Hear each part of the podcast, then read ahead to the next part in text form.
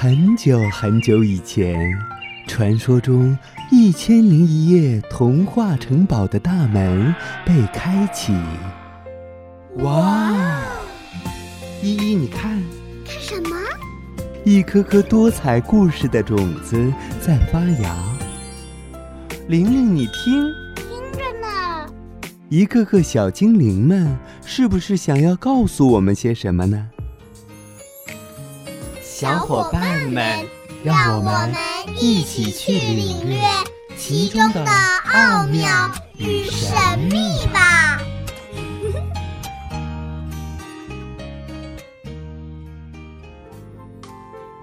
大家好，我是本期小主播红润。今天我给大家讲的故事是《掉尾巴的猫先生》。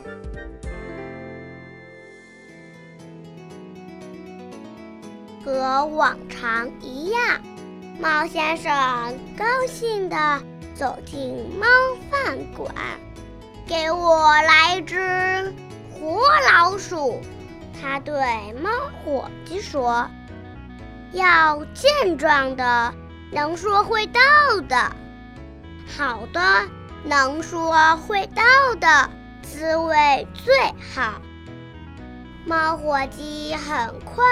端来了精美的盘子，盘子里放着一块面包，面包上躺着一只小老鼠，它好像刚刚睡醒，站起身，它居然冲猫先生鞠了一躬，真棒！这只老鼠的味道一定好。猫先生喜滋滋地拿起刀叉，等一下，等一下，请允许我，我先祷告一下吧，我就要离开人世了呀。小老鼠说着，跪在了面包上，认真地祷告起来，感谢上帝给我这个机会。将我的生命送给这位猫先生。小老鼠的祷告让猫先生高兴极了。他叫来猫伙计：“我今天太高兴了，遇到了这么可爱的小老鼠，我要喝酒。”猫伙计很快端来了。一杯高级的红葡萄酒，猫先生喝了一口酒，又拿起刀叉向小老鼠冲过来。可是喝了酒的猫先生变得有些心软了。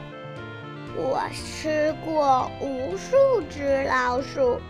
今天还第一次吃到这么可爱的小老鼠，有点不忍心下手了。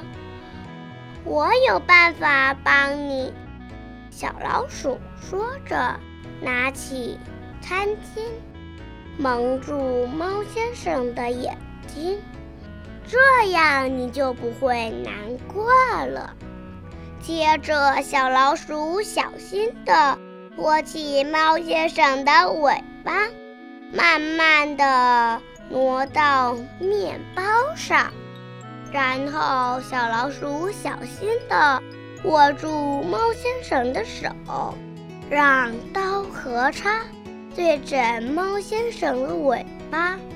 好了，对准了，你就用力接下去吧，一定要用力哟。